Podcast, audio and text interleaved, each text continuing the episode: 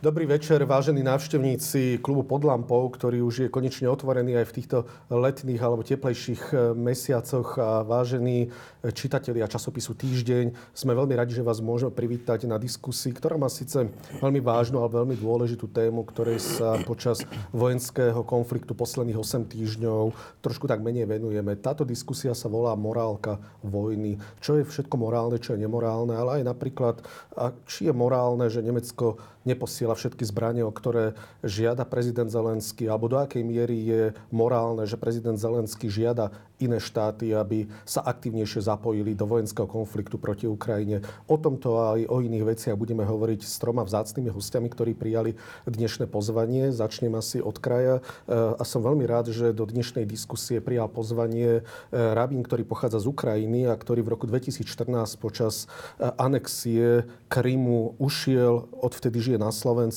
Michail Kapustin. Dobrý večer. Dobrý večer, ďakujem za pozvanie. Rovnako som rád, že medzi nás prijal pozvanie známy jezuita, profesor teológie Miloš Lichner. Dobrý večer. Prajem. Dobrý večer.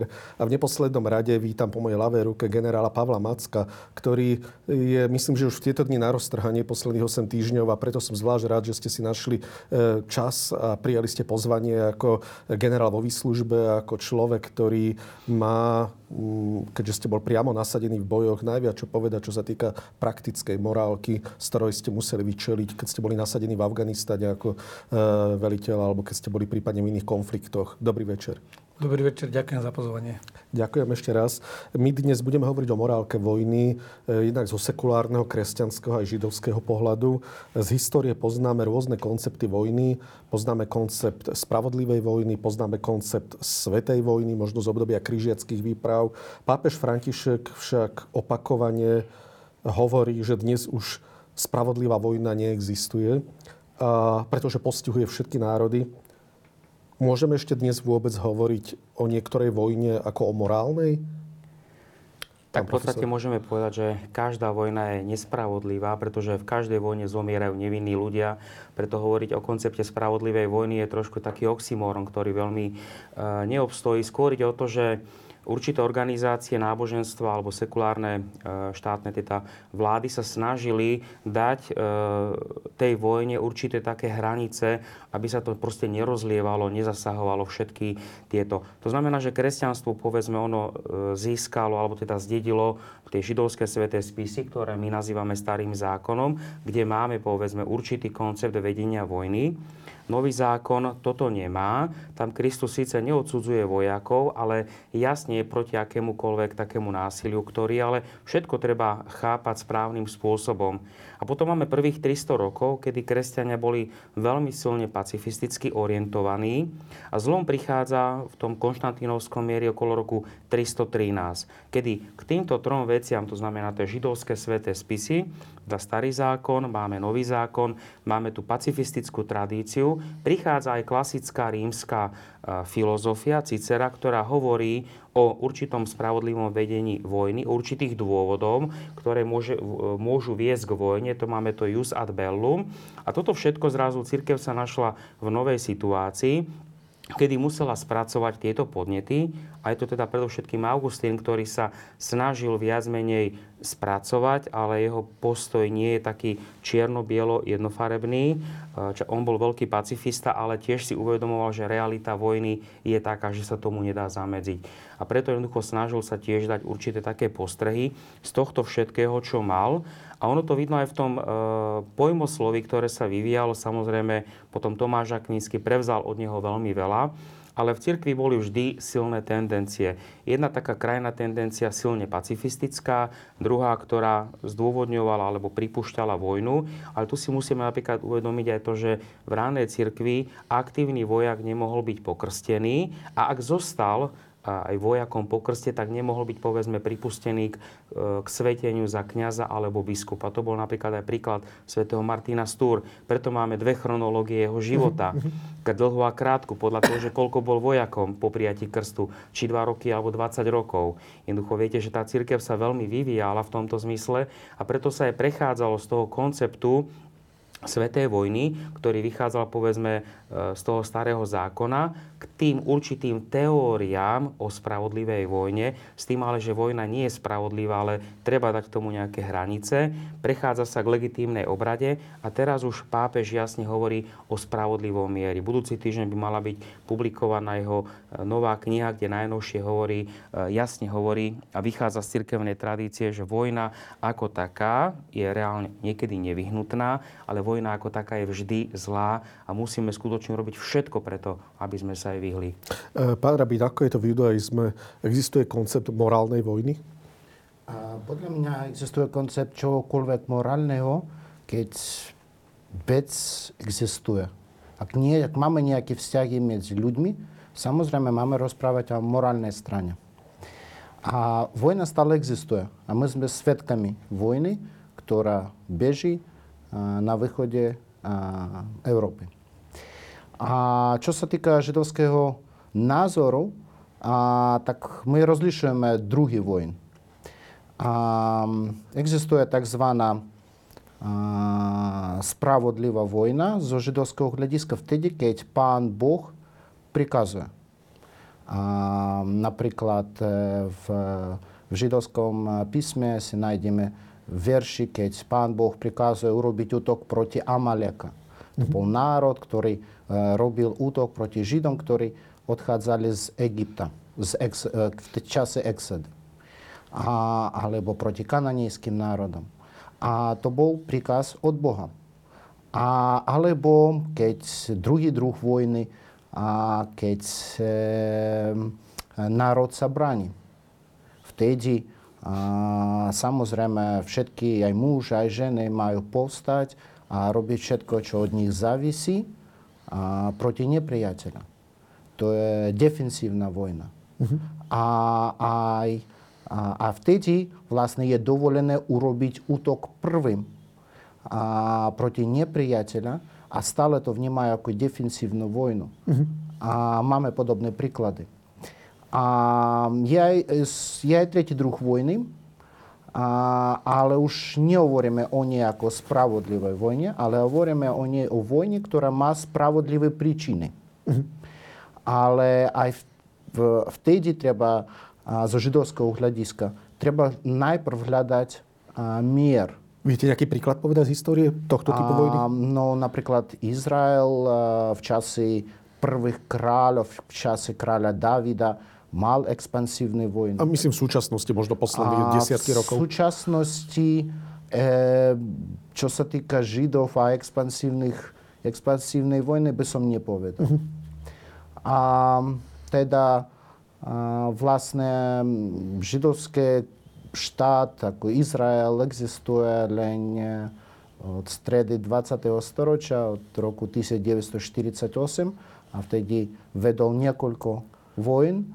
A, no, ale predtým Židia samozrejme bojovali, ale v rámci, v, rám, v, v rámkach iných armád. Mm-hmm. Naj, napríklad e, prvá vojna, kde Židia bojovali jeden proti druhému, bola tzv. Krímska vojna. Mm-hmm. V strede 19. storočia, lebo už boli Židia, boli Židia aj na strane e, Ruskej ríši a boli Židia na strane Francúzska a Anglická. A v západnej Európe prvá vojna bola v roku 1870. Vojna medzi uh, Francúzskom a Prúskom. Hej, aj tam, aj tam boli Židia, bojovali jeden proti druhému. Uh-huh. To je židovský kresťanský pohľad na morálnu vojnu alebo oprávnenosť morálnej vojny. Aký je ten sekulárny pohľad? Rozlišuje vôbec niečo také ako morálku vojny? Tak ono v tej otázke sú vlastne dve otázky, lebo jedna vec je, že e, morálna vojna a druhá vec je, že spravodlivá vojna. Uh-huh. Už to bolo naznačené, že aj tá spravodlivá vojna, že, že to, ten pohľad môže byť rôzny a vyvíjal sa.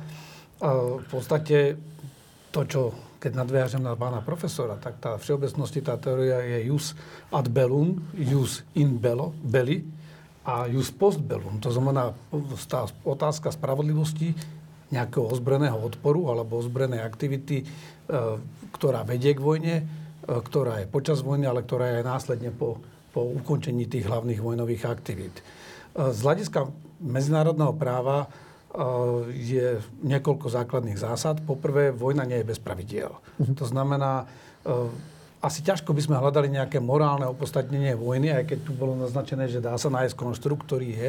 Ja nechcem do toho ísť, ale principiálne v momente, keď vojna vypukne a vy sa do nej dostanete bez toho, že by ste prejavili vôľu byť jej účastníkom, vy začnete konať alebo sa bránite, tak medzinárodné právo, charta OSN priamo predpokladá, a po druhej svetovej vojne, vlastne keď vzniklo OSN a vytvorila sa, alebo prijala sa aj charta OSN, tak priamo predpokladala základné mechanizmy a jeden z nich bol, že teda medzinárodné spoločenstvo sa bude snažiť predísť mhm. vojnovému konfliktu. E, na to sú príslušné ustanovenia. V tejto charte zriadila sa Bezpečnostná rada OSN. E, existuje valné zhromaždenie, ale v týchto otázkach bezpečnosti a vojny je to Bezpečnostná rada.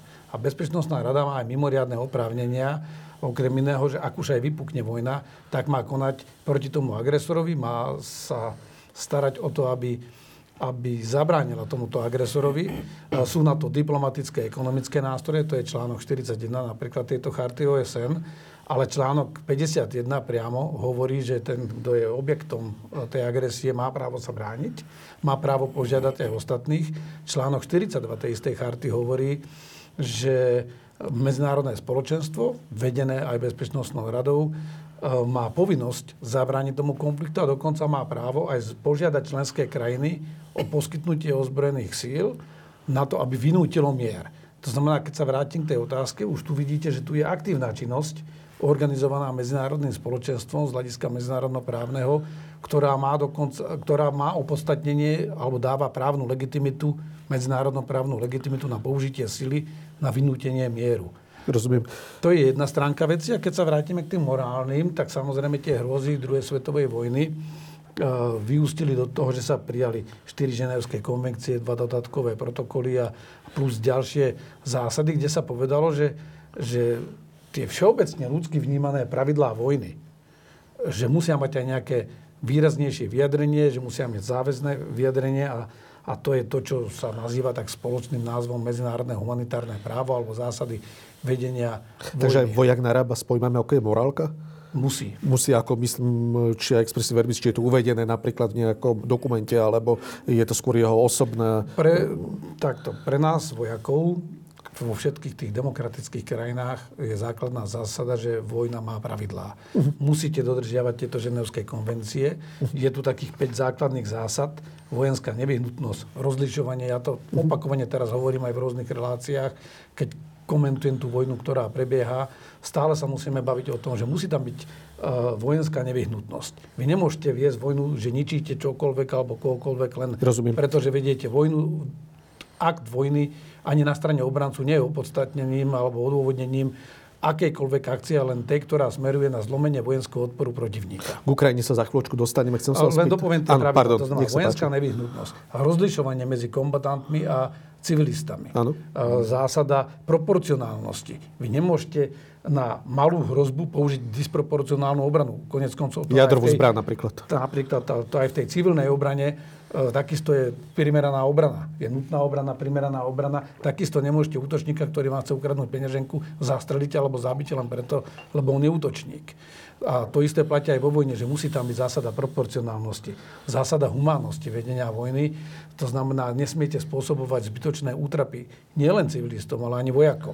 No a zásada rešpektu, e, tých zásad je veľa, ale zásada rešpektu základnej ľudskej dôstojnosti, to znamená aj, aj živých, aj mŕtvych vojakov, zajacov. Toto všetko je rozpracované v takýchto pravidlách. Vojakom sa štandardne dávajú tzv kartičky vojaka, uh-huh. kde má nejaké základné zásady a pravidlá správania sa na boisku, správania sa... Ktorým vojakom? Všetkým v NATO alebo všetkým prakticky vojakom, vo svete? Všetkým vojakom, bežne to je. E, je to ale rôzne. Napríklad e, za socializmu príliš veľa e, som si nepamätal, ja som končil, keď ten režim končil, ja som vtedy mm. začínal ako dôstojník roka, niečo som slúžil, takže mm. nemôžem sa tváriť ako expert na ten režim, ale pravda je tá, že síce sa učilo na nejakej všeobecnej teórii o spravodlivej vojne, to bolo aj na opodstatnenie tej expanzie toho systému spoločenského, ale na druhej strane nejaké kartičky vojakov Rozumiem. dávané neboli. Ty si... Tam by som asi takto chcel len doplniť, lebo tieto mnohé princípy, aby sme tu veľmi nerozlišovali, že medzi sekulárnym pohľadom alebo náboženským, lebo tých 5 základných téz, ktoré pán generál spomínal, nájdeme v kresťanstve, aj v židovstve. To znamená, že máme či už spravodlivú príčinu, správny úmysel, proporcionalita a tak ďalej. A preto napríklad je to samotné, keby sme chceli jus ad bellum, to je, že určitá spravodlivá príčina k vojne, ale to nie je spravodlivá vojna. To znamená, že nemôžem len tak vyhlásiť vojnu, lebo aj Svetý Otec jasne povedal v tejto súvislosti, že za touto vojnou je tam určitá túžba pomoci. A tam už ako my zase kresťania ovplyvnení teda aj Svetým Augustínom, ktorý jasne hovorí, že jedným z následkov dedičného hriechu je libido dominanty, túžba pomoci. A to keď si zoberieme politické spektrum správa zľava, vidíme, že čo politici sú schopní robiť, aké kotrmelce kvôli túžbe, bezbrehej túžbe pomoci. Takže tu je jednoducho dané k tomu, že už keď tá vojna pôjde, tak aby tam bola spravodlivá nejaká príčina. Preto nie je vojna spravodlivá, ale aby bola tá príčina viac menej spravodlivá. Mhm. Vojna nikdy nie je spravodlivá. Vojne vždy trpia nevinní ľudia. Takže to aj pápež František zdôrazňuje. Presne tak. A potom máme aj počas vojny, to čo sú ženevské dohody a tak ďalej, tie štyri, že proste treba sa správať či k vojakom na súši, na mori, civilistov, ktorí sú okupovaní a tak ďalej. To znamená plus tie dodatky, lebo my už máme teraz tú situáciu, ktorá sa vyvíja, že viete, keď rozprávali stredovekí teológia, teológovia o tých príčinách k vojne, tak mali povedzme nejaké také tie meče, luky a tak ďalej. Dnes povedzme druhý vatikánsky koncil riešil pred pár desiatkami rokov, čo s atomovými zbraniami. Jasne. My teraz riešime to, čo napríklad v staroveku až tak veľmi nebolo, že zástupné vojny. To znamená, že dva štáty si vyrovnávajú konflikt na území tretieho nevinného. To znamená, že aj tá morálka alebo etika sa postupom času vyvíja a musí zaujať nové stanovisko stanovisko, kde sa hľadá, na, kde sa snaží nájsť relevantnú a múdru odpoveď. Ostaňme ešte chvíľočku pri náboženstve. Ako sa vyrovnať s biblickým nezabiješ, čo máme aj kresťania, aj židia spoločné, je to ako aj v sekulárnom práve, tak a zvlášť možno u kresťanov, ako sa s tým vyrovnať, pokiaľ e, v Novom zákone je napísané miluj svojich nepriateľov, modlite sa za svojich nepriateľov, k čomu myslím, že v Matúšovom evaníliu vyzýva Kristus, ale aj na, na viacerých miestach. Ako sa dá s týmto, ako keby to sú toto ide dohromady? Veci, máme, teda dve verzie, máme Exodus a Deuteronomium. Je tam samozrejme nezabiješ, ktoré v tom kontexte hebrejskom znamenalo úkladnú vraždu, ale aj povedzme akékoľvek iné zabitia, ktoré boli. Takže ale starý zákon napriek tomu, teda židovské sveté spisy poznajú výnimky. Keď bol trest smrti, povedzme, za určité priestupky, za neveru, za cudzoložstvo alebo za rôzne iné neúctu k rodičom, tedy boli sankcionované trestom smrti. To znamená, už židovské sveté spisy Mojžišov zákon prinášal výnimky Ano. A pre nás ako kresťanov, samozrejme, že my čítame židovské sveté spisy optikou nového zákona a preberáme len tie, ktoré povedzme ten nový zákon ich príjima alebo schvaluje. Láska k nepriateľom a zabiť niekoho v legitimnej obrane, to sú teda aj logicky povedané dve rozdielne veci. Láska k nepriateľom Takže, pardon, znamená jednoznačne nepestovať si v srdci mm-hmm. nenávisť. Aha, tak. Mm-hmm. To je to, že aj keď mám nepriateľa, s ktorým zápasím, tak nemôžem si v srdci prechovávať nenávisť, ktorá ktorá by spôsobila, že tam proporcionalita sa stratí a že nielen zdevastujem protivníka, ale široké pokolenie do 7. pokolenia. To máme aj v starom zákone, máme, keď povedal že Kain bol pomstený raz, ja budem 77 krát lámech povedal. To znamená, že jednoducho tá proporcionalita je v tomto daná. A zase nový zákon dáva určité e, extrémne príklady toho, ktoré sú pozvaním. A my postupne dozrievame k týmto kristovým požiadavkám, ktoré sú veľmi náročné. Judaizmus... Možno len krátku reakciu na to. Ja by som to podčiarkol v tom, že ak si zoberiem ten princíp, že vojenské nevyhnutnosti a aj tú proporcionalitu, ktorú ste naznačili, alebo to rešpektu, znamená to presne to, že vy na odvrátenie toho nebezpečenstva, a teraz hovorím už právne, na odvrátenie tohto nebezpečenstva vy toho vojaka môžete aj zabiť, ale nemá byť primárnym cieľom ho zabiť. Vy máte odvrátiť tú jeho hrozbu, aj tú smrtiacu hrozbu, ktorú vám predstavuje. A teraz má to byť proporcionálne a má to byť vojensky nevyhnutné. To znamená, vy by ste nemali hodiť bombu na vojakov niekde v nemocnici, len preto, aby ste ich proste zabili. To je, to je presne o tom, že vy si nesmiete pestovať tú nenávisť k nemu a priori. On vtedy, keď má tú zbraň a spôsobuje tú hrozbu, alebo potenciálnu, lebo to je to preemptív, tá preemptívnosť, vtedy vy môžete ho aj zabiť, ale nie za účelom zabitia, vy ho, za, vy ho môžete, ak mu spôsobíte aj smrť za účelom odvrátenia tej hrozby, ktorú on predstavuje. Tak. Ako sa judaizmus vyrovnáva s príkazom ano, nezabíješ? Presne tak, ako povedal pán generál. Uh-huh. Áno, a vlastne my, a, samozrejme, a, najprv mám povedať, základnou vecou je, že a, vojna je zlo. A, ale to neznamená, že armáda je zlo. To neznamená, že ľudia, ktorí slúžu v armáde, oni symbolizujú to zlo. Určite nie. A vojna je zlo, lebo tam jeden človek, ktorý je stvorený na Boží obraz, zabíja druhého človeka, ktorý je tiež stvorený na Boží obraz. Ale z židovského hľadiska to zabitie my nevnímame ako klasické zabitie, ktoré je zakázané podľa zákonov. A je dovolené braniť svoj život, život iných ľudí a, a, a v, niekedy a, aj preventívne brániť svoj život. A je napísané, keď niekto príde v tvoj dom v noci, môžeš ho zabiť. Nebudeš sa ho pýtať, ako v judaizme je to? Áno, v judaizme. Nebudeš sa ho pýtať, za kým účelom si prišiel ku mne domov v noci. Uh-huh. Ale keď si prišiel, ale keď niekto prišiel cez deň, teda nie, nesmieš ho zabiť. Uh-huh. Lebo ty vidíš, čo, čo má v rukách, či chce ťa zabiť alebo nie. A vlastne ide sa o seba, o seba bráňa. Každý má právo sa brániť a brániť iných ľudí. A vlastne a, v, kvôli tomu my zo židovského hľadiska my nevnímame to ako zabitie. Samozrejme, čo sa týka lásky a nenavisti. V judaizme jedným z najdôležitejších prikazaní je milovať bližnjeho ako seba samého. A, ale a, čo sa týka vojny, ten nepriateľ nie je tvoj bližní. Mm-hmm. To je najprv. Po druhé, a, ale to neznamená, že musíš ho nenávidieť. Lebo nenávisť je veľmi a, komplikovaný pocit. Lebo akákoľvek vojna sa skončí, ale nenávisť môže sa zostať. A v tom je veľký obrovský problém. A čo je dôležité podľa pravidel vojny z židovského hľadiska, a je dôležité nestrácať ľudskosť aj počas vojny, lebo bojujú ľudia. A samozrejme, v judaizme napríklad pred uh, bitkou, pred vojnou treba uh, sa snažiť nájsť mier. Ak sa nepodarilo, teda treba sa snažiť povedať civilistom, aby oni boli ďalej, aby oni neboli na pole, kde bude pribiehať tá bitka. A, ale vtedy, keď oni rozhodli, že sa tam zostanú, teda je to ich výber.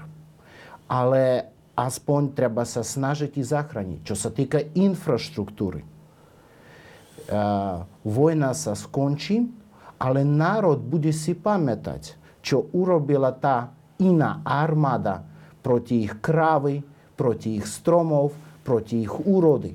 To si budú pamätať a budú to odovzdávať ďalšie generácie. Tak e, v judaizme je veľmi striktne napísané, že je zakázané ničiť plodové stromy, úrodu. Lebo inak po vojne ľudia nebudú mať hladomor, nebudú čo jesť. Inak by som dnes povedal, podľa dnešných realít, je zakázané ničiť infraštruktúru, sociálnu infraštruktúru, ktorá živí ľudí. A podľa mňa a podstatnou vecou je nestrácať ľudskosť aj počas vojny. Pán generál, ste chceli reagovať? Ja som chcel takú poznámku k tomu, lebo my sa tu vlastne bavíme o vojne, moralite. Treba rozlišovať možno vojnu a boj. Boj je len tá množina, tá vojna prinesie aj boj. A v tom boji je, je aj ten spravodlivý boj, ja tomu verím, a to je aj to právne podstatnenie. Ale samotná vojna, dokonca, ja by som bol v tomto aj taký pesimista, že aj preemptívna vojna e, nie, nemôže byť daná ako spravodlivá. Jednoducho, je neospravedliteľný ten podnet na vyvolanie vojny. To znamená, nemá, nemá mož, nejakú morálnu oporu ten, kto tú vojnu vyvolá a sme všetci povinni jej zabrániť. Ale to nám neberie právo viesť boj v dobe, keď už tá vojna je na nás nanesená, keď to poviem takto, takto rusizmom, keď už tá vojna na nás prišla, my máme právo sa brániť, a to je, ale musíme to opäť robiť s tými zásadami, o ktorých sa tu bavíme. Takže ja by som asi tak rozlišoval, že boj Rozumiem. môže byť spravodlivý, ale vojna nemôže byť ani morálna, ani spravodlivá, lebo tá vojna je, je na strane toho iniciátora a ten iniciátor e, mal urobiť všetko iné preto, aby k tej vojne nedošlo. Nemá morálne oprávnenie takú vojnu vyvolať. uh, neviem, či nechcete reagovať, ale ak nie, tak existuje vôbec rozdiel medzi židovským, kresťanským a sekulárnym pohľadom na vojnu? Lebo zatiaľ z toho, čo hovoríte, sa mi zdá, že tie pohľady sú veľmi rovnaké. Alebo je v niečom no, rozdiel medzi vašimi je, pohľadmi? Európa totiž to vychádzala z týchto židovsko-kresťanských základov a mnohé pojmy, s ktorými povedzme operuje sekulárny štát, lebo sekulárne štáty kedy vznikajú po francúzskej revolúcii? To je zo pár stáročí, ani nie. V pohľade dejín to je nič. Znamená veľké množstvo vecí, ktoré vznikli spoločným dedictvom, sú teraz e, v rukách, povedzme, sekulárnych predstaviteľov štátu. A títo môžu byť veriaci alebo neveriaci, ale to sú určité myšlienky, ktoré sú dané ľuďom, či sú veriaci alebo neveriaci, pretože tí teológovia, ktorí premýšľali, alebo filozofii, či je spravodlivé, napríklad v stredoveku bola veľká debata o tom, že či je spravodlivé zabiť tyrana, čiže zachránime a tak ďalej. To znamená, tie mnohé veci sa vynárajú aj teraz, keď máme tie dronové útoky. To už v stredoveku sa riešili takéto mnohé veci. To znamená, že človek sa snaží podať určitý etický pohľad a v prípade aj morálno-náboženský. Takže to tam bolo, ale väčšinou mnohé tie veci sa nám prelievajú, pretože aj tá kultúra je vždy výsledkom spolužitia tých ľudí. My sme stále v nejakom kultúrnom prostredí a nedá sa to odfiltrovať od, od no. tej histórie. A podstata je tá, že môže sa to líčiť v tej semantike a v nejakých detailoch, to sú tie legislatívne veci. Ale tá podstata, ten účel toho zákona je stále ten istý. A to je, že vlastne tá základná myšlienka, ani vojna nie je niečo, čo je bez pravidel. Rozumiem. Je to v judaizme iné ako v kresťanstve alebo možno v sekulárnom svete na Slovensku? Vnímate trošku v niečom inak vojnu alebo boj, o ktorom hovoril pán generál? Uh, samozrejme, ako som povedal, že my vnímame vojnu ako zlo, ale niekedy, a, ak je nebezpečenstvo, teda treba bojovať. A v, vlastne my veľmi veľa rozprávame o pokoje, o, o miere medzi ľuďmi. A veríme, že príde doba, keď, e, ako je napísané u Izajaša e, v druhej kapitole, že príde čas, keď národ nezdvihne proti národa meč a nebudú sa učiť bojovať. Ale pokiaľ ten čas nie prišiel, musíme adekvátne reagovať na veci, ktoré sa deje okolo nás a s nami. Uh-huh. Aké sú, možno trošku sa posunieme ďalej, aké sú morálne medze vojenských aktivít vo vojenskom konflikte. Je to taká všeobecná otázka, ale myslím už tým samozrejme aj na Ukrajinu, keď sa začínajú vynárať hrôzy, ktoré či už v Buče alebo inde. Vy sám ste aj opakovane, aj mnohí iní experti hovorili, že samozrejme k tým nešťastiam chodí, dochádza teda na oboch stranách, že bohu, sú na oboch stranách bojujú ľudia. Ale možno najprv sa opýtam všeobecne, aké sú morálne medze vojenských aktivít, alebo kde je tá hranica, kde vojak nesmie zájsť, alebo armáda nesmie zájsť, štát nesmie zájsť, alebo akokoľvek inak na naformulujem túto otázku. Ja všeobecne e, to poviem, aby som nešiel do všetkých detailov, ale vždy platí tá zásada, tých 5 zásad, čo som povedal, oni sa prelínajú a, uh-huh. a vyjadrujú to, úplne tú naj, najhutnejšiu podstatu toho, že, že tá vojna má regule, ale ten princíp je stále akékoľvek vojnové aktivity. A teraz odmyslím od, od, od to kasus belli, že prečo sme sa tam dostali, akékoľvek vojnové aktivity musia smerovať na zlomenie vojenského odporu protivníka. Nesmia smerovať na poníženie toho protivníka a už vôbec nesmia smerovať na zničenie toho národa, zničenie infraštruktúry, zničenie toho štátu, už to tu zaznelo. To znamená, preto ja, keď komentujem teraz tento konflikt, tak ja pripúšťam, že aj na jednej, aj na druhej strane budú tie atrocity. Proste ľudia zvlčejú proste v tej vojne, lebo vidia okolo seba smrť, sú v nejakom strese a strácajú také tie základné ľudské zábrany. Nechcem povedať, že sa menia na zvieratá, alebo možno by som aj zvieratá urážal, ale principiálne, no je to tak. Zviera zabíja len kvôli jedlu, až chore zviera zabíja len tak. Takže, takže principiálne to stále, tieto vojenské aktivity sú tolerované v úvodzovkách, aj z hľadiska našich veliteľov alebo tých veliteľov aj ruských by mali byť tolerované len do tej miery, pokiaľ smerujú voči vojenskému odporu a zabezpečeniu podmienok, aby nemohol znovu vzniknúť ten odpor, keď to, keď to rozvediem. Ale nesmia byť, veď, veď aj nielen podľa ženevských konvencií, ale aj podľa základnej morálky, v momente, keď už vám nekladie ten človek odpor, vy nesmiete pokračovať v tom, tom, tom smrtiacom násilí voči nemu. Vy ho máte zajať, máte sa o neho postarať. Uh, on má dokonca aj nejaké Nejaký pravidlá. príklad z Ukrajiny možno by vás napadol? No veď to je presne to, že pokiaľ dochádza... Uh, ja dám príklady dva. Uh, a obidve tie vojny vznikli tak, tak nespravodlivo. Ale keď bola vojna v Perskom zálive a britské vojska dosiahli Basru a, a nastal problém, že to mesto došlo k zničeniu infraštruktúry a bolo bez vody. Tak svoje potrubné systémy, namiesto toho, aby zasobovali svoje vojska, ktoré potrebovali sa rýchlo presunúť ďalej a útočili a dávali tam pohonné hmoty a vodu, museli použiť pre to mesto. Lebo máte povinnosť ako, ako okupant, alebo tá správ, musíte zriadiť okupačnú správu a v momente, keď prestanú tie e, vojnové aktivity, tak musíte zabezpečiť základné verejné služby. A to je napríklad aj voda, teplo, potravy pre tých ľudí a, a dokonca akože to, čo sa teraz chvália, napríklad tie ruské sily, že rozdávali tú pomoc. Veď to je ich povinnosť. Ano. Lebo tí ľudia sa proste nevedia dostať nejakým iným, iným, inou možnosťou sa dostať k týmto veciam.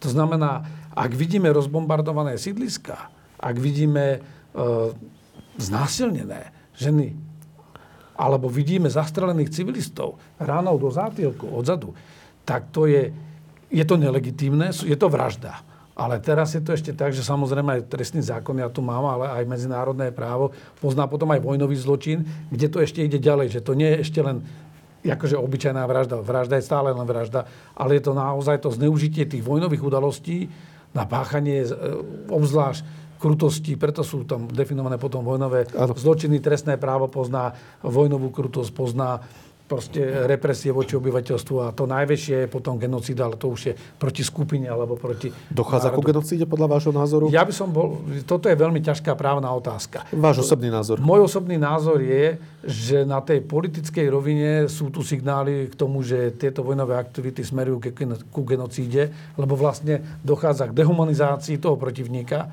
alebo toho brániaceho sa národu, lebo sa hovorí, že ho idú denacifikovať a podobne. A ja počúvam tlačové vyhlásenie Konašenkova, to je e, tlačový hovorca e, ministerstva obrany ruského, ktorý hovorí, včera sme zabili, zahynulo 238 civilistov. A on povedal, že zabili sme včera 238 nacistov. Toto už je hranica, kedy naozaj, aj ako neprávnik, musím uvažovať, že, že ak toto bude pokračovať, tak sa to dá považovať za aktivity smerujúce ku genocíde. No. Ale Všetky tie ostatné veci, rozbité sídliska, použitie termobarických bomb v zastávanej ploche, e, bombardovanie bez rozlíšenia, to sú všetko veci, ktoré sú za hranicou Ženevskej konvencie a teda sú veľmi dobrými právnymi kandidátmi na vojnové zločiny. Sú skrátka mimo akékoľvek zásady vedenia ozbrojeného konfliktu v zmysle medzinárodného humanitárneho práva. Zvyšok je už potom právna kvalifikácia právnikov, vyšetrovateľov, preto Rozumiem. ich tam posielame. Ale vy to vnímate ako genocídu momentálne, tak sa môžeme... E... Takto, prejavujú sa tam prvky genocídy. To, čo ja vidím, tak. čo som videl na, na viacerých miestach, pokiaľ teda nepríjmem jazyk niektorých politikov, ktorí hovoria, že to by mohlo byť, alebo propagandu eh, Kremla, ktorý hovorí, že to je všetko vymyslené. Nie. Tá masová deštrukcia je úplne zrejmá. A to, že sa stalo, že aj z druhej strany napríklad zabili zajacov, to tiež bol vojnový zločin. Áno, ale o tom teraz nehovoríme. Ale to je úplne nepodstatné. Ako takej. To znamená, áno, sú tam prejavy, ktoré majú znaky genocídy, ale povedať, že genocída, lebo genocída nemusí byť, že vyvraždíte celý národ. Ano. Ako náhle je ten národ ničený, systematicky uh, pod touto retorikou, tak to má tie znaky. Ja. Pán profesor. Môžeme a vlastne katechizmus katolíckej cirkvi, on sa venuje asi v 12 alebo 13 bodoch problematike vojny a myslím, že v jednom bode hovorí, každá vojnová akcia, ktorá bez rozdielu smeruje k zničeniu celých miest alebo rozsiahlých krajov aj s ich obyvateľmi je zločinom proti Bohu i proti samému človeku, ktoré treba bez váhania odsúdiť. To znamená to, čo už aj tuto rabín rozprával, že vlastne tie veci sa nám tak zlievajú z tej celej tradície o tom, že tá infraštruktúra, alebo povedzme tie stromy, aby sa ničili, to treba, že treba ochraňovať civilistov. To znamená, morálny zákon musí platiť napriek tomu, že je vojna Pretože Viete, aj v Amerike robili tie experimenty, že dali tým študentom na tej univerzite tú určitú moc a za chvíľu zdívali, zdívali proste. To znamená, že je v človeku niečo veľmi zlé. To, čo my povedzme v kresťanskej tradícii nazývame následkami toho dedičného hriechu. Môžeme to nazvať povedzme v inej náboženskej tradícii nejako inak. My to nazývame takto. To znamená, že aj viem, čo je dobré a keď môžem, vyberiem si to zle. To hovorí Pavlo v liste Rímanov. To znamená, je v nás táto určitá náklonnosť a preto povedzme, keď sa aj hovorilo počas týchto našich náboženských tradíciách a povedzme mnohé z toho prevzala ten sekulárny svet, že sú určité dôvody, ktoré nemôžu byť e, odignorované pred tým, ako sa začne vojna. A ešte sme teda dali tam aj tú legitímnu autoritu, tá je nutná. Potom takisto, že musí platiť určitá štábna kultúra aj počas vojny. A to takisto majú tie ženevské protokoly. To znamená, že nemôžete zabíjať ranených vojakov, nemôžete civilistov a tak ďalej. To všetko k tomu patrí, že ten mravný zákon tam platí, Rozumiem. musí platiť. A toto je neustále pripomína, preto sú napríklad aj odsúdené. Už Jan Pavol II jasne odsudzoval aj nášlapné bomby, kazetové a tak ďalej. Veľkou otázkou je povedzme vlastnenie atomových zbraní, lebo to tiež nie je také jednoznačné. To sme videli na druhom Vatikánskom koncile, kedy povedzme časť biskupov bola presvedčená, že vlastniť na odstrašenie sa im zdalo, že je to morálne zdôvodniteľné. Iní tvrdili, že toto je veľmi zlé. A teraz Svetý Otec, keď bol aj v Heri tak povedal jasne, že je to e, zlé mať atomové zbranie, ale to neznamená, že teraz odsúdime unblock všetkých. On jasne hovorí, že keď zobrieme tie výdavky, ktoré sa dávajú na to zbrojenie a keby sa vytvoril veľký fond na podporu ľudí, ktorí trpia následkami vojny, veď tie zábery na tých detí, ktoré vstúpili na tie našlapné bomby a tak ďalej. To je strašné, to sú celé generácie ľudí, ktorí trpia. A preto Svätý Otec hovorí, že treba si sadnúť vždy k rokovaciemu stolu, pretože vojna nemôže byť nikdy riešením. Áno. Pán Rabi, vy ste spomínali koncept spravodlivej vojny, ktorý pozná judaizmus a mňa napadá, že týmto argumentuje Vladimír Putin. Neprirovnávam to, ale on práve týmto argumentuje. Jeden z jeho argumentov je práve ten, vy ste z Krímu pôvodom a on hovorí, že keď Ukrajina vstúpi do NATO, tak tým, že my sme anektovali Krím, automaticky sa dostávame do vojny z NATO. Ruská federácia z NATO. Preto som musel zautočiť na Ukrajinu, aby som predišiel zničeniu Ruskej federácie, ku ktorému by zrejme došlo, keby sme boli v konflikte s jadrovou veľmocou. A otázka je, je možné, viem, že to je trošičku mimo misu, ako keby otázka, je možné, že naozaj e, ruskí generáli, nebudem sa pýtať na Putina, ruskí generáli alebo ruská armáda môže vnímať túto vojnu ako morálnu a ako, ako preventívnu? Keby sme sa na to pozreli takouto optikou, ako to vy vnímate sám ako Ukrajinec? Je obrovský rozdiel medzi spravodlivou vojnou z biblického hľadiska a spravodlivou vojnou dnes. Lebo pán Putin je prezidentom krajiny, nie je Bohom. A, a, a ja mám pochybnosti, že pán Boh mu prikázal, a, aby on to urobil. A kvôli tomu a z biblických časov ja nemôžem povedať, že kdekoľvek je spravodlivá vojna. A to je prvá vec. Druhá vec, čo sa týka uh, uh, ruských generálov, uh, ruskej armády, ktorí si myslia, že robia preventívnu a možno tzv. spravodlivú vec. Takzvanú, tak. A pripomeniem, že sú baltické krajiny, ktoré sú v NATO. Они sú bližšie k Moskve a Petrohradu ako Ukrajina. To je prvá vec. Druhá vec. Keď som pôsobil na Kryme v roku 2014, jediná armáda, nie ukrajinská armáda, ktorá bola na Kryme, bolo Rusko. V Sevastopole a, bo, boli ruské lodi a vlastne oni boli medzi prvých, ktorí anexovali ten Krym. A kvôli tomu ja môžem povedať, že aj dnes vidíme, že a Ukrajina sa snaží do NATO, je to jej právo ako nezávislého štátu. A to nie, a vôbec neprotirečí medzinárodnému právu.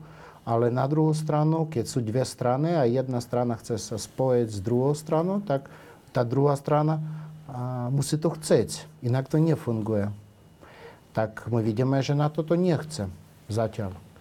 A už e, vidíme, že prezident Zelenský hľadá iné možnosti, ako zabezpečiť bezpečnosť pre vlastnú krajinu. A podľa mňa je to celkom logické a prirodzené z jeho strany.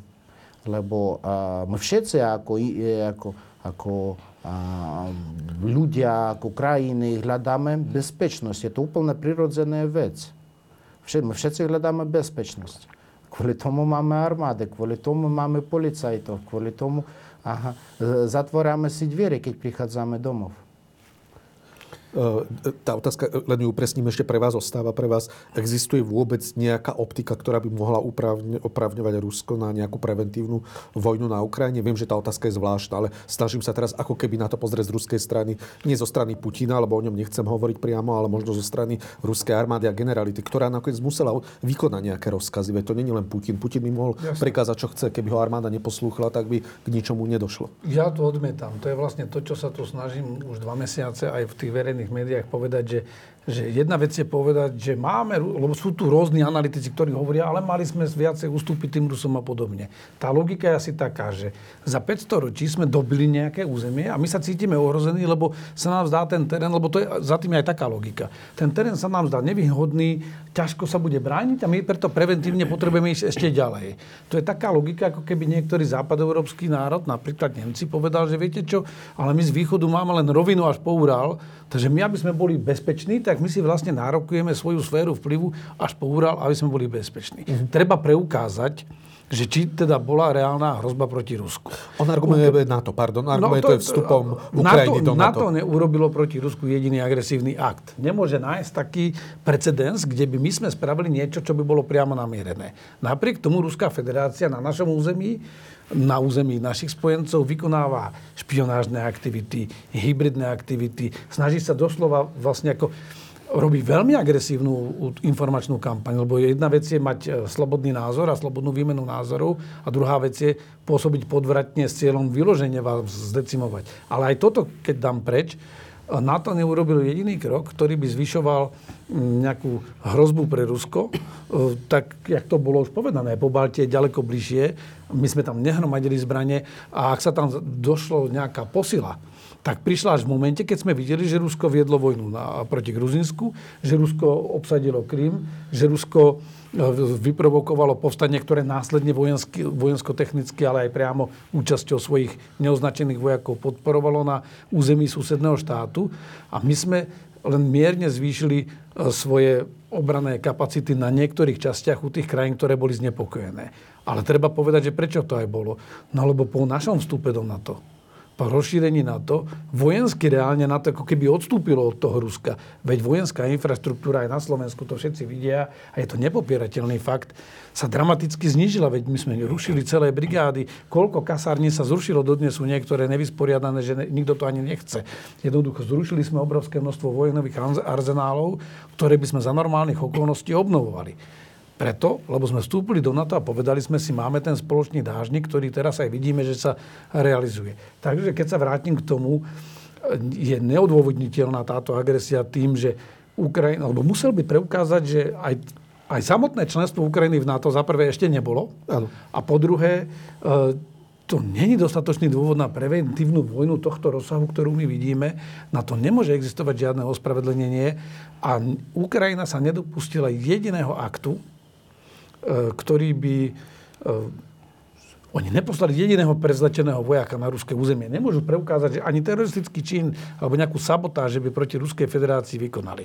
Ak sa hovorilo, a ja to už skrátim, ak sa hovorilo, že, alebo ste to naznačili na začiatku, že, že argumentovali aj ochranou toho obyvateľstva ruského. No ale potom, ako do tohoto scenára zapadá ruské právo vrátiť stav pred rok 97 a zrušiť vlastne, anulovať aj naše členstvo v NATO, e, ako do toho zapadá jasné vyjadrenie prezidenta Putina 21. februára, že, že on vlastne neuznáva existenciu Ukrajiny, že však to bolo vždy ruské. Áno, áno. To znamená, tu je jasne vidieť, že tá, že tá účelovosť tej argumentácie je, je tak plitká, že je veľmi ľahko aj lajkom odhaliteľná, že, že to je len otázka toho, že keď sa chce niekto dať na stranu toho Ruska ako agresora, to ospravedlnenie si nájde. krátko k tým generálom.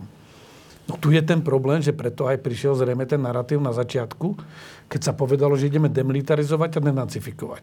Lebo to vlastne preložené do laickej reči znamená, Ukrajina by mohla byť pre nás hrozbou a e, keďže nechce s nami, tak aby nebola hrozbou, tak musíme jej zničiť keby to bola pravda. Reálne sa deje niečo iné. Ale taká bola argumentácia. Musíme jej zničiť všetku vojenskú infraštruktúru, preto máme právo ju zbombardovať, lebo čo keď ona bude raz hrozbou pre nás.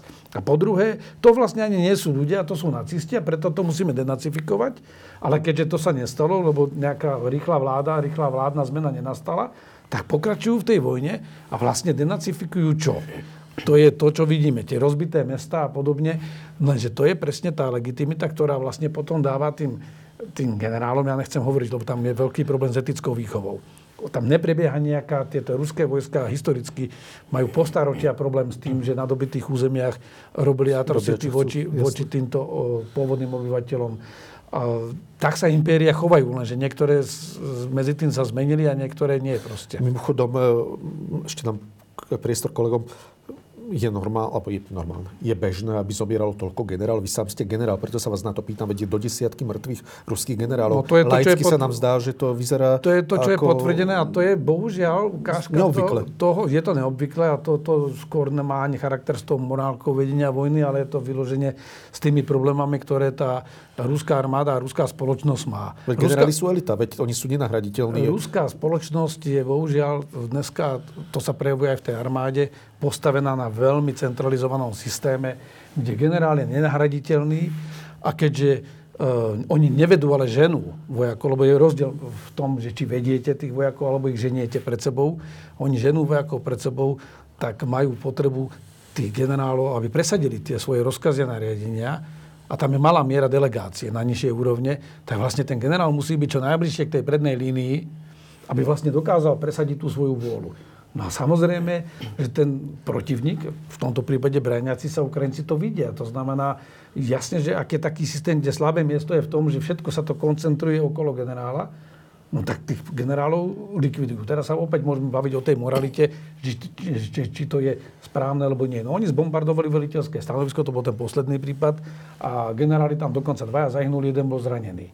No ale celé to je o tom, že v normálnej armáde 20 km od prednej línie vojsk nemá trojhviezdičkové veliteľstvo, ja som bol trojhviezdičkový generál, nemá čo hľadať. Nie preto, aby uchránili tých generálov, ale tá delegácia musí byť smerom dole a to je presne teraz ten problém, že vlastne o tých vojakov, ktorí páchali aj tie zločiny na severe a uvidíme, kde inde ešte čo všetko vyskočí, velitelia sa o nich nestarali.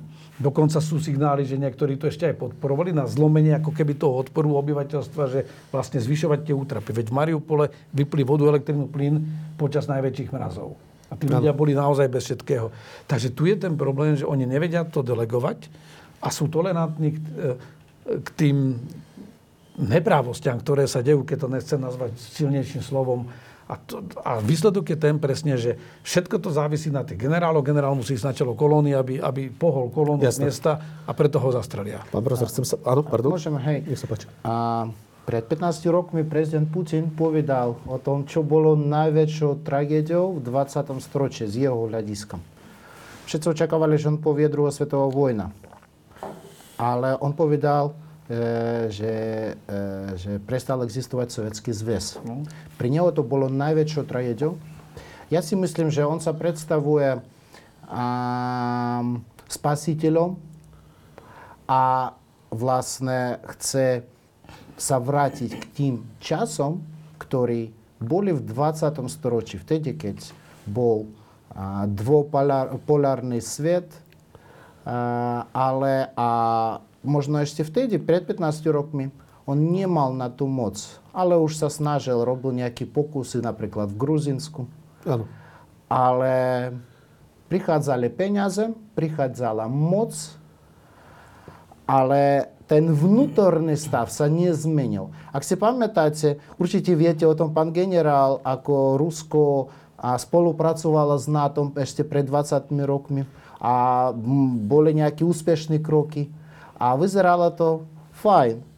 Ale veci sa zmenili, keď uh, do Ruska išli tie plynové, naftové peniaze a, a už oni mali tú moc. A chceli ju použiť. A, a podľa mňa najväčší problém, geopolitický problém, je v tom, že uh, v Rusku stále žijú v 20. storočí. Vtedy, keď mentálne. Svet, mentálne, mm-hmm. vtedy, keď svet sa posunul do 21. storočia. Či existujú dnes na svete vojny? Určite áno. A dlhé vojny. Ale ľudia nezabíjajú jeden druhého. Vojujú pre, e, najprv finančne, ekonomické. A, ale to, čo urobil, to, čo robilo Rusko, vojnový útok proti inej krajiny. Vtedy, keď tisíci a tisíci ľudí zomerajú, väčšinou civilisti, keď e, zbúrali celé mesta, a vlastne podľa mňa oni sa nestarajú nielen o nepriateľovi. Oni sa nestarajú o sebe, mm. o, svojich, o, svojom, o svojej vlastnej armáde. A ako príklad, oni sa nestarajú o svojich vlastných generálov, ktorí zomerajú a idú e, dopredu tam kde, tam, kde by nemali byť. A, a v, podľa mňa to je zápas medzi minulým a, a súčasnosťou. Mm-hmm. To je zápas medzi demokraciou a neviem, nejakým uh, stredovečím. Mm-hmm. Dve krátke poznámky na to, na Margo tej spolupráce. Ja som bol v rokoch 2004 až 2008 v Heidelbergu na spojeneckom veliteľstve pozemných síl. A my sme mali intenzívnu spoluprácu s ruskou armádou. Chodili k nám priamo na veliteľstvo aj generáli, tí plukovníci. 15. motostrelecká brigáda v Samare bola partnerská brigáda, ktorá bola dokonca nami, spojencami, cvičená a, a certifikovaná na to, aby sme mohli robiť spoločné tie, ten medzinárodný krízový manažment. To znamená tie stabilizačné operácie tam, kde vzniká nejaké ohnisko napätia, nejaká kríza, kde by sme spoločne robili. To sa zlomilo v tom roku 2008, kedy zrazu Rusko uh, sa zapojilo do tej vojny uh, proti Gruzínsku uh, a tá retorika, od tej doby sa vlastne tie vzťahy pokazili, aj tá, ten konsil na, na to Rusko. A druhá vec je, čo sa asi, a to ja nadviažem na, na to, po druhej svetovej vojne hospodárske prepojenie Francúzska a Nemecka eh, zabezpečilo mier a v podstate dalo základ aj Európskej únie, aj tomu, lebo Európska únia to stále tak hovorím ako vojak, že, že to bol aj naj, najväčší a najúspešnejší bezpečnostný projekt. Veď my od tej doby, od druhej svetovej vojny sme nemali v Európe a vlastne v tom priestore, ktorý sa toho týkal, sme nemali žiadny konflikt. Napriek tomu, že tie záujmy a aj historické skúsenosti boli, boli rôzne a, a dokonca aj ťažké. No ale tuto to nezafungovalo. Lebo vlastne tu, tu bola tá snaha, že aj z tých petrodolárov, ktoré oni vlastne, alebo petrorublo, ale doláre a eura brali, tak vlastne e, čo sa stalo? Rusko vycítilo tú vzájomnú previazanosť a našu závislosť ako našu slabosť a miesto toho, aby vlastne, lebo aj strategicky to je pre nich výhodnejšie, my sme ten bohatý bohatý vyspelý západ, ktorým vie za ich tovary platiť a oni nevedia produkovať tie vysoko sofistikované, ale toto je jej komparatívna ekonomická výhoda, keď to poviem jak, jazykom ano. ekonomickým. A bolo to pre nich prirodzené, akože strategicky byť priateľmi a partnermi s nami. Ale oni to pochopili tak, že sme slabí, lebo sme odkázaní na nich, tak začali to využívať, zneužívať a vlastne začali tlačiť silovo. To je úplne strategicky z hľadiska dlhodobej existencie ruského štátu podľa mňa najväčšia strategická chyba, ktorú raz história vyhodnotí, ak ten štát vôbec prežije toto. Lebo to je... A do nesmyselnej vojny sme sa dostali kvôli tomu, že mali ten pocit, a tam to useknem, že, že naozaj majú tú moc, a že treba uplatniť. Lenže 21. storočie je inak postavené. Pán profesor, chcem sa vás opýtať na jednu vec. Ak chcete, reagujte aj na toto, len e, potom to doplníme mm-hmm. otázku. Prezident, ukrajinský prezident Zelenský opakovane vyzýva jednotlivcov, ale aj štáty, aby sa zapojili do tejto vojny na obranu Ukrajiny. A on sám opakovane v tých svojich pravidelných večerných e, videách hovorí, že aj na oficiálnych e, stretnutiach OSN a inde hovorí, že on vlastne bráni Európu pred ruskou inváziou. Chcem sa vás opýtať, či existuje pohľad kresťanskej morálky, kedy je našou individuálnou povinnosťou zapojiť sa napríklad do vojny na obranu Ukrajiny a na obranu Európy a kedy je to morálnou povinnosťou štátu? Myslím si, že z histórie máme príklad. E, emeritný pápež Benedikt XVI raz sa vyjadril pokúsim sa ho dobre e, interpretovať, že ak by sme niekedy chceli rozprávať o nejakej téze tzv. spravodlivej vojny a hľadali by sme príklad, tak hovorí vstup spojencov do druhej svetovej vojny by sme mohli použiť ako taký konkrétny príklad, že bolo to povedzme oprávnené. Čo by som chcel, ale myslím si, že ešte jedna veľmi dôležitá téma je, ktorá tu ale nezaznela. A Svetý Otec, a tým sa nechcem vyhnúť tejto otázke, ale Svetý Otec veľmi často varuje pred instrumentalizáciou náboženstva. To znamená zneužívaním náboženských symbolov na zdôvodnenie agresívnej vojny alebo nejakých dosiahnutia ekonomických cieľov. Posolstvo Svetého Otca aj smerom k tejto vojne na Ukrajine je jasné.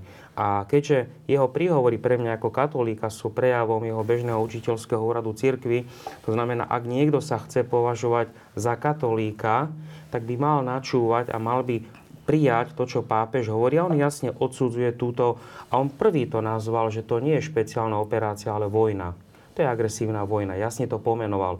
A potom takisto on jasne varuje a celá cirkevná tradícia, aj v dobrom, aj zlom, jasne poukazuje na to, že zneužívanie náboženských symbolov, ktoré sa tam deje, je veľmi zlé, pretože to sa vráti a ľudia sa potom odvrátia od toho náboženstva.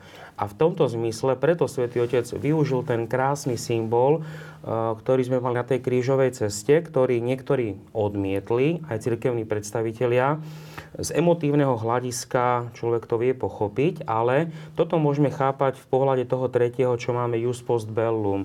To znamená, že určitá spravodlivosť po vojne, lebo tá vojna sa raz skončí, dúfame, že čím skôr. A bude treba hľadať nejaký spôsob spolužitia.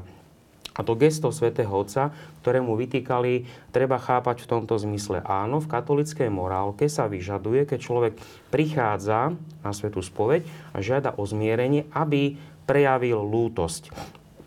Preto napríklad aj v dnešnom svete na Slovensku hovoriť o nejakých kajúcníkoch je absurdné to, čo máme, lebo kajúcník je ten, ktorý prejaví ľútosť a prejaví aj snahu o nápravu.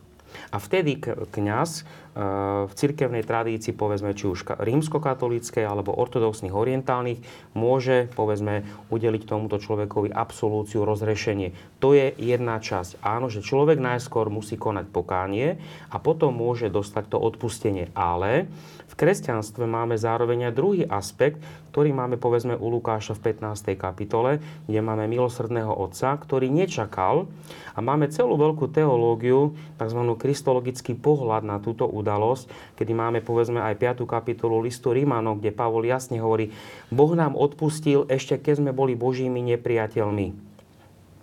A takýmto spôsobom nám Boh dáva silu k tomu, aby sme my následne mohli pochopiť, zlobu nášho konania a mohli sa napraviť. To znamená, že toto pápežovo gesto, eh, ja ho vnímam z tejto kristologickej perspektívy, keď on berie určitý symbol a už eh, a myslím si, že veľmi hlbokým gestom, samozrejme, že prišlo aj k určitej úprave a tak ďalej, boli tam reakcie eh, aj veľvyslanca a tak ďalej, ale chcel naznačiť, že raz príde tá situácia po tej vojne, bude treba hľadať nejakú spravodlivosť a predovšetkým my musíme aj tomu človekovi na tej druhej strane podať ruku, aby on sám pochopil, dúfajme, svoje správanie a podľa toho sa začal správať. Toto je tiež prítomné v kresťanstve.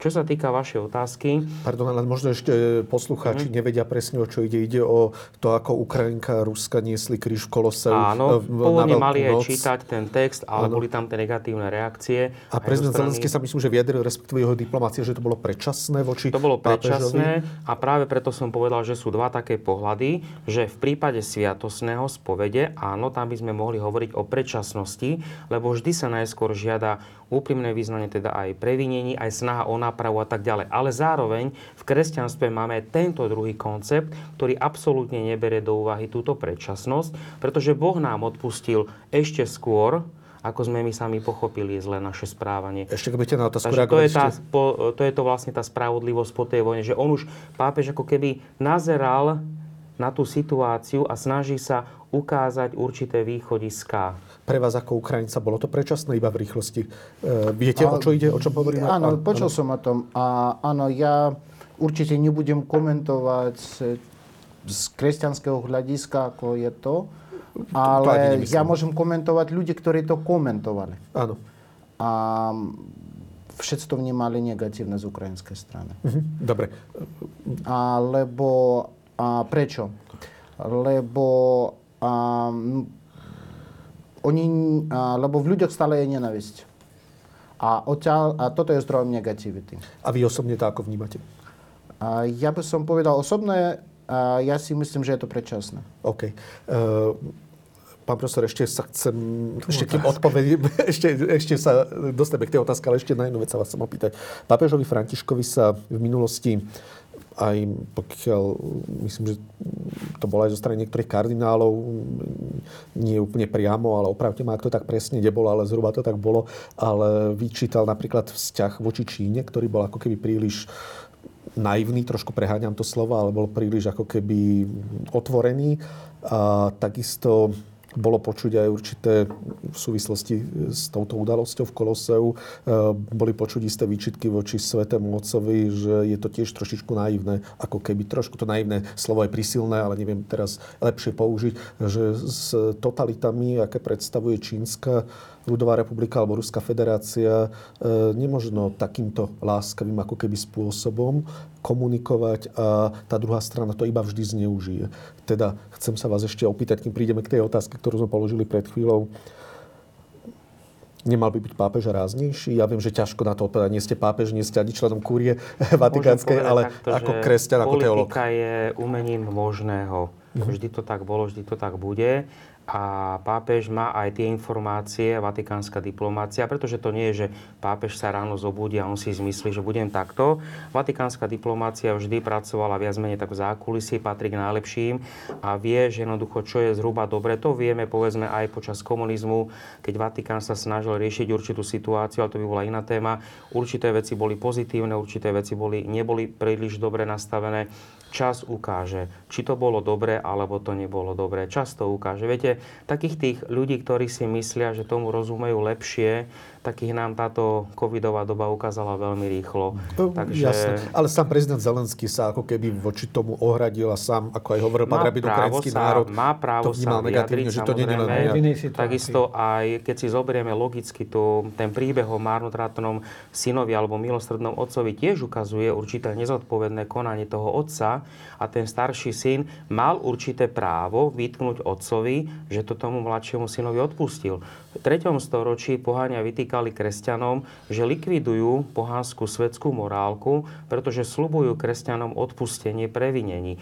To, to je špecifikum kresťanstva. To znamená, že jednoducho pápež poukázal na to, že okrem toho klasického, v čom má pravdu, že treba sviatosnej rovine to je, že existuje tu aj to iné a on na to má právo ako pápež poukázať. Či to niekto príjme alebo nepríjme, to už je na tom človekovi. Rozumiem. Poďme teda k otázke, do akej miery je našou morálnou, neprávnou povinnosťou, chcel by som sa od toho odčleniť od, od e, zákona, od nejakých medzinárodných dohovorov, zmluv, ale vyslovene, keď hovoríme o morálke, o etike, do akej miery je morálnou povinnosťou napríklad reflektovať výzvu e, prezidenta Zelenského a ísť na ísť do Ukrajiny bojovať. To sa napríklad týka aj ukrajinských občanov. Veď väčšina Ukrajincov ostalo, tí, ktorí teda nežili na Ukrajine, sa asi, neviem, asi sa nevrátila väčšina do svojej krajiny, nie? ktorí žili v zahraničí, ale väčšina ostala v zahraničí, lebo viem, že niekoľko desiatok tisíc sa len vrátilo z Povinnosť mali sa vrátiť. Po, áno, ale nevrátili sa. Hej. Do akej miery je teda morálnou povinnosťou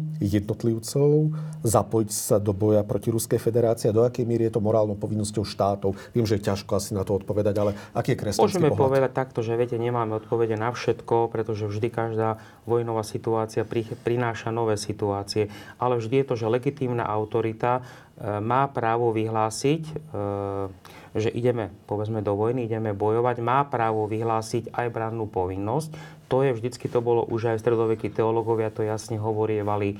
Ale legitímna autorita pre nás je, povedzme, e, naša slovenská vláda.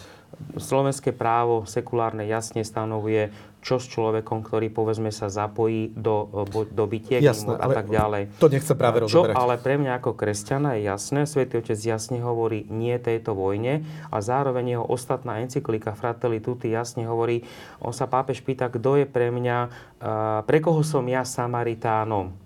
A pre mňa ako kresťana, ak správne interpretujem pápeža, je to pomoc tým, ktorí tu prichádzajú.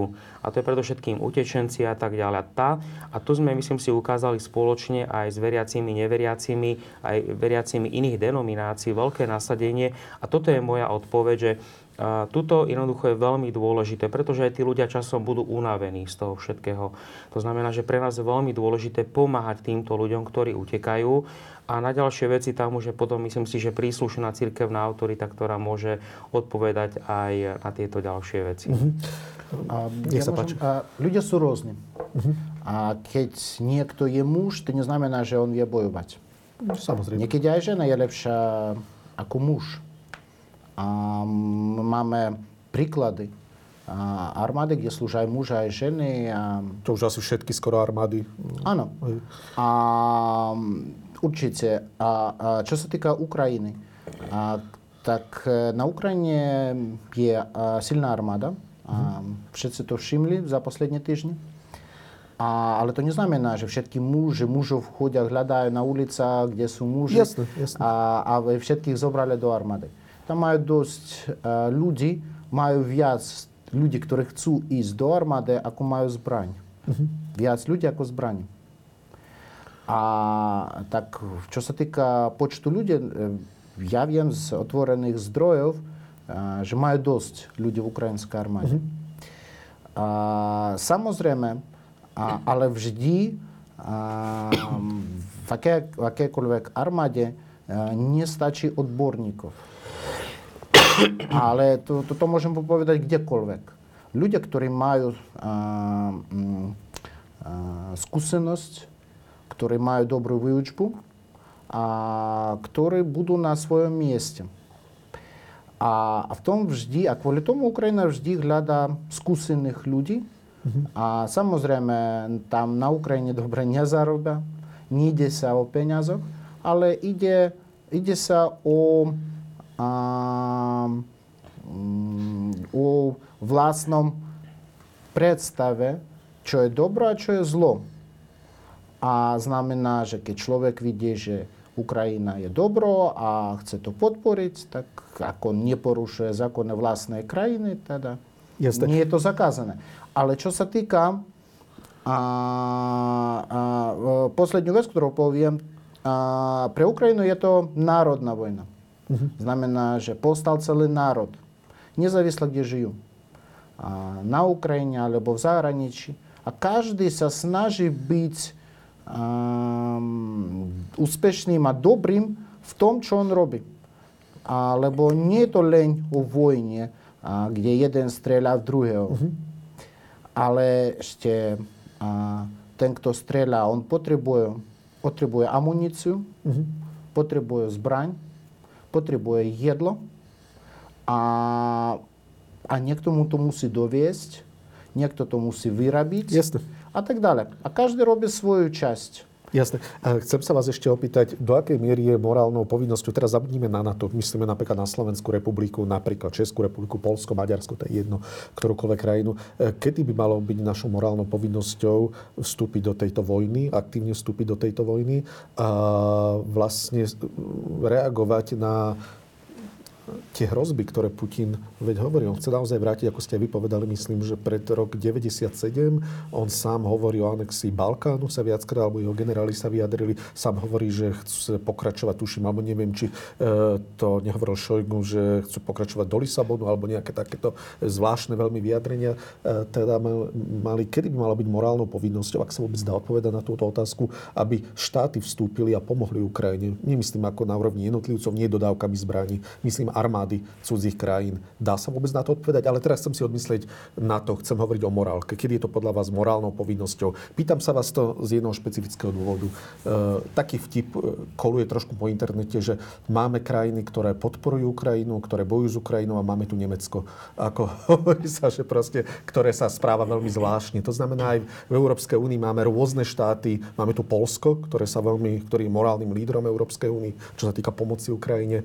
Určite máme tu Nemecko, ktoré ako keby tak vajatá, tak aj pomáha, aj nepomáha. Nechcem povedať, že nepomáha, ale e, raz áno, raz nie. Takže e, tá otázka je, kedy je morálnou povinnosťou štátu podľa vás zapojiť sa do tejto vojny proti Putinovi, proti Ruskej federácii? Podľa mňa a určite morálka vždy vo všetkom je veľmi dôležité. Vlastne na morálke je postavený judaizmus. Ale a pozrite si na mapu. Aké krajiny pomáhajú Ukrajine najviac? No, okolité hlavne. Áno, lebo oni budú ďalšie. Podľa mňa je to veľmi logické. A on vlastne a, a z rôznych strán počujeme o tom, že teraz Ukrajina bojuje za celú Európu. Áno. Lebo podľa mňa nie je to vojna medzi Rusmi a Ukrajincami. To by bolo hlúpe povedať. A nie je to jeden národ, bojuje proti druhému národu. A podľa mňa je to vojna hodnot. Kto sa chcú vrátiť k minulosti a tí, kto chcú žiť v súčasnosti. A vlastne a na Ukrajine sa snažia postaviť spoločenstvo podobné ako aké sú spoločenstva v Európskej únii. Oni sa snažia tak žiť podľa tých hodnot, podľa ktorých žijú tu ľudia. A podľa mňa je to prirodzené, že európske krajiny a Severná Amerika podporuje krajinu, ktorá chce žiť, ktorá chce žiť podľa rovnakých hodnot. Čo ponúka Rusko? O tom všetci vieme. A a v strednej Európe o tom určite dobre vieme. Mm-hmm.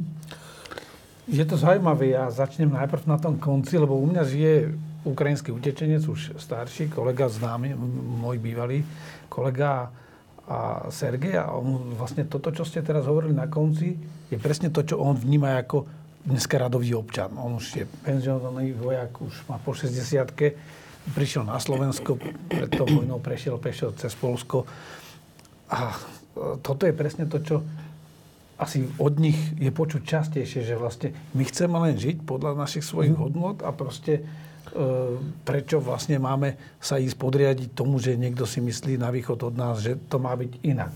Ale keď sa vrátim teraz k tým vašim otázkam. E, najprv k tomu individuálnemu.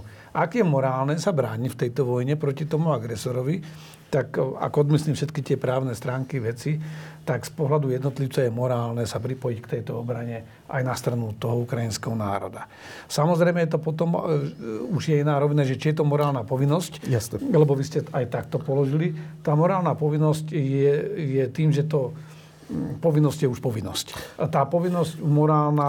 To som k tomu kresťanskému skôr chcel dať, že či kresťan by mal mať takúto morálnu no, povinnosť, vy, tak som to skôr chcel postaviť. Ak stojíte proti zlu, tak máte stať aj ako veriaci, ale praktizujúci, nie, nie proste nejaký človek, ktorý je v tomto edukovaný tak stále to tak vnímam, že je mojou povinnosťou sa postaviť proti zlu a je to jedno, kde sa to zlo pácha. Uh-huh. Ja to zlo musím odsúdiť, aj keď sa deje na druhom konci sveta. Jasne. Otázka je, či mám fyzickú schopnosť a možnosť mu aj, aj osobne zabrániť alebo podielať sa na, na jeho potlačení, ale, ale to zlo ako také musím minimálne odsúdiť. E, pokiaľ sa bavíme o štátoch, tak to vidíme, že najviac vlastne ani nie to Polsko, ale tým najväčším lídrom je naozaj to pobaltie. Keď sa pozrieme na Estonsko, jak disproporcionálne na svoje možnosti dáva, no lebo oni boli dokonca súčasťou tej ríše, takže pre nich je to úplne hmatateľné. A v rámci EÚ je to Polsko morálne, tak, myslím. Že asi tu, tu je treba už ale povedať, že naozaj tu sa nedá tá politika oddeliť od, od, lebo je to aj praktické, lebo ako náhle sa bavíme o štátnej autorite,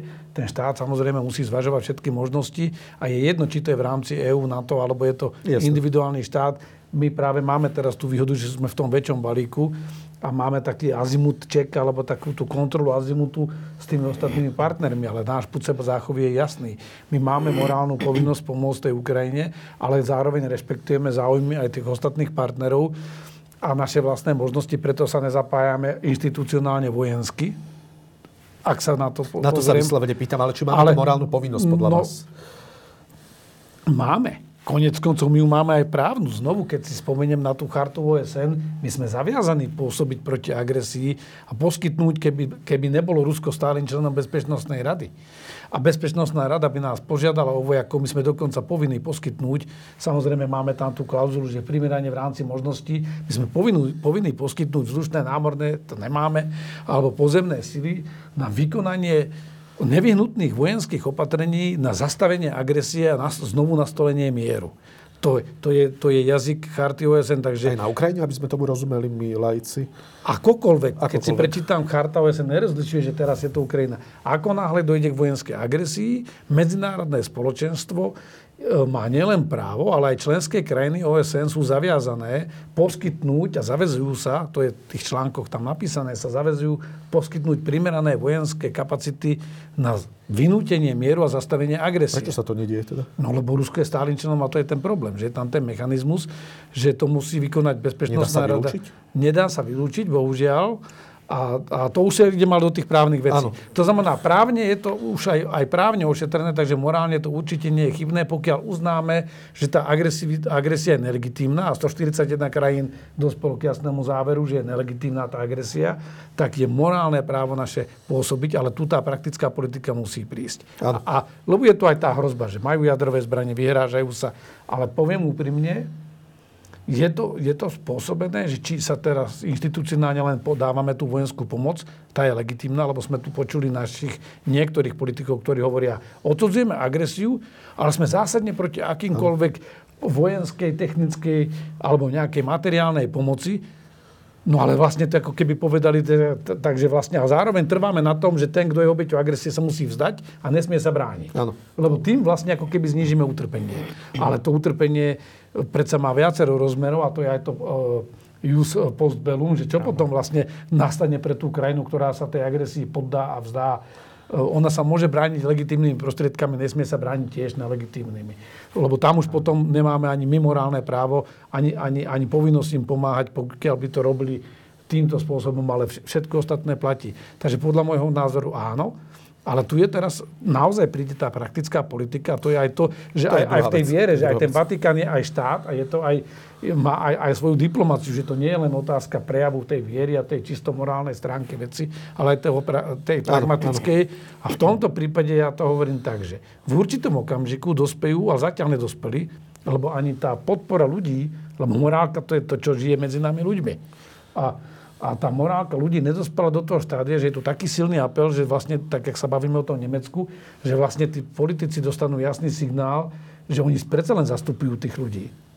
A, a obzvlášť v tomto systéme, v ktorom my žijeme, ktorý je viac reprezentatívny. Ste sklamaní po... z Nemecka mimochodom? Som sklamaný, pretože ten problém je celý v tom, že tam je taká tá, tá schizofrénia, lebo ak uznám legitimitu obrany Ukrajiny, a ak im dávam nejakú čiastočnú vojenskú pomoc, tak je, je, tak je nelogické povedať, že ručné zbranie áno, e, protitankové riadené strely áno, ale tanky už nie.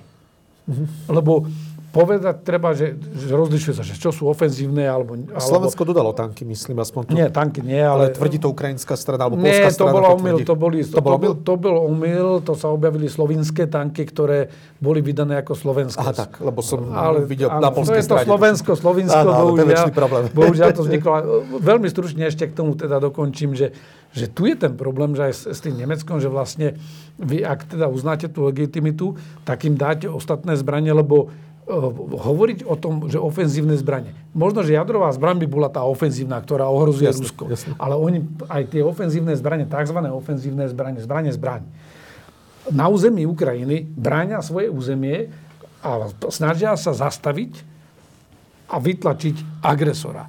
To znamená, to nie je ofenzíva vo zmyslu, že ohrazujú Rusov. Ten agresor tam jednoducho nemá čo hľadať v tej krajine, takže tá ofenzívna zbraň je len preto nazvaná ofenzívna, lebo je to technická jej charakteristika. Jasne, jasne. Ale má umožniť zastaviť tú agresiu a vytlačiť toho agresora von, alebo donútiť ho k rokovaciemu stolu, aby keď pozná, že tá agresia nemá šancu na úspech, aby zasadol k rokovaciemu stolu a zastavil toto nezmyselné ničenie, pretože tá vojna je z pohľadu tej racionalizácie na začiatku je už nevyhrateľná. Jednoducho to Rusko vidí, že zmenu režimu tam nedosiahne bez násilia a tá násilná zmena režimu bude znamenať trvalý odpor voči tomu Jasne. režimu a ešte len bude ďalej posilňovať ten národ. V tomto okamžiku vlastne stratili akúkoľvek aj racionálnu logiku viesť tú vojnu ďalej, lebo tú krajinu už nemôžu ani vyhrať.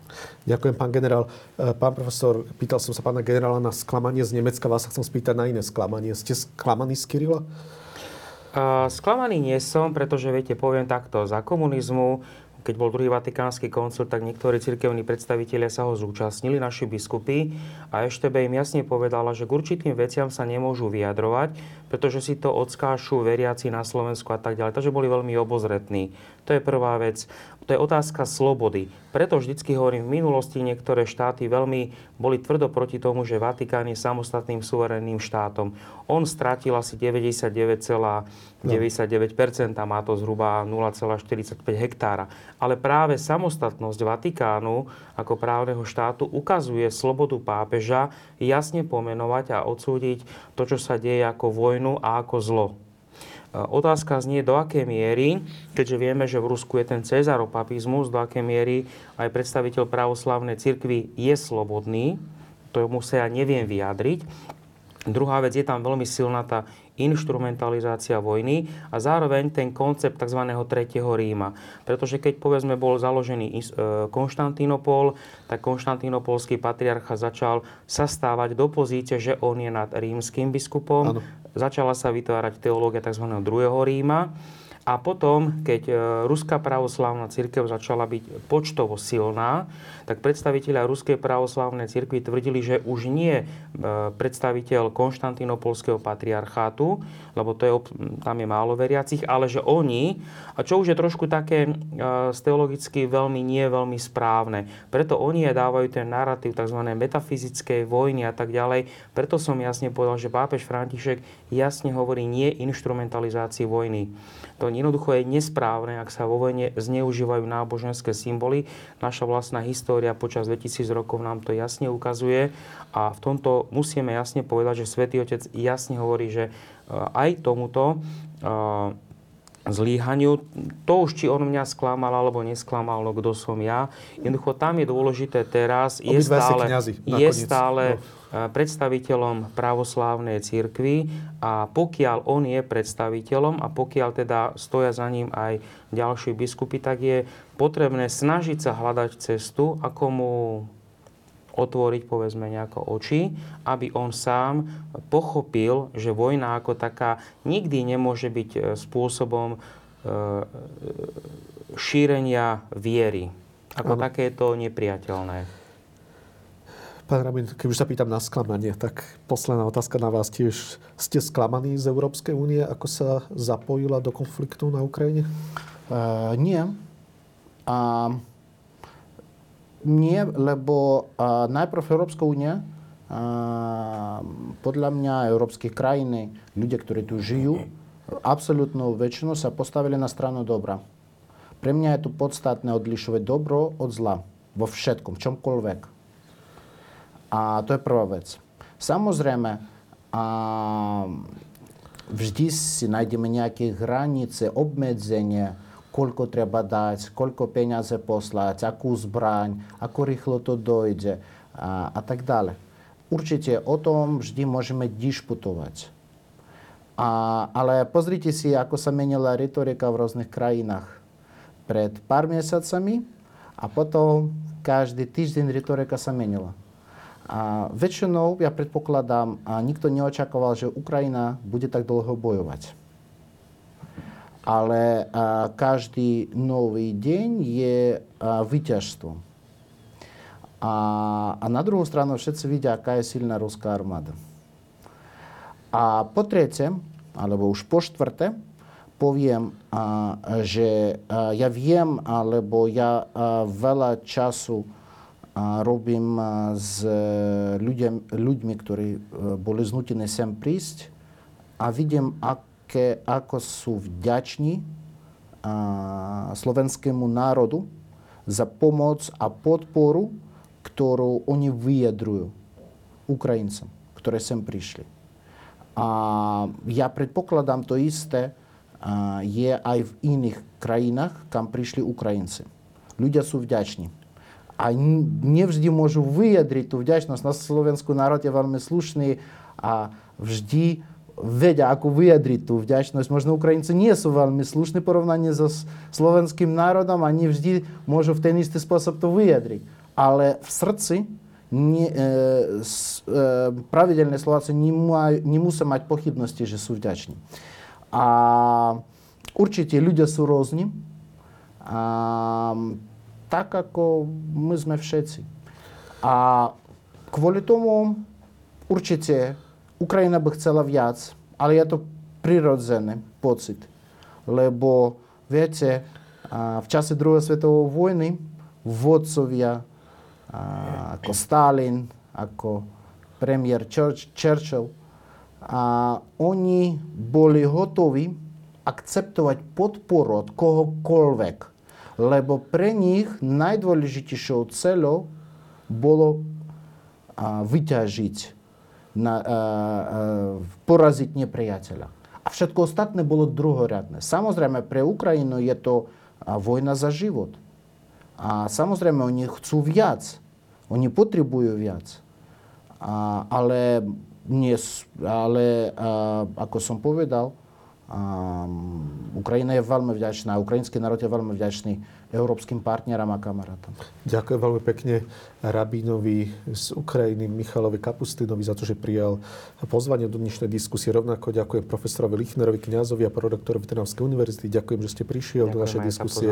A takisto generál poručíkovi Pavlovi Mackovi, ktorému prajem, aby ste ešte zvládli tieto dni, kedy ste na roztrhanie. Ďakujem, že ste prišli medzi nás a ďakujem, že ste sa kvalifikovali ako vojak vyjadrili k tomuto. Ďakujem pekne.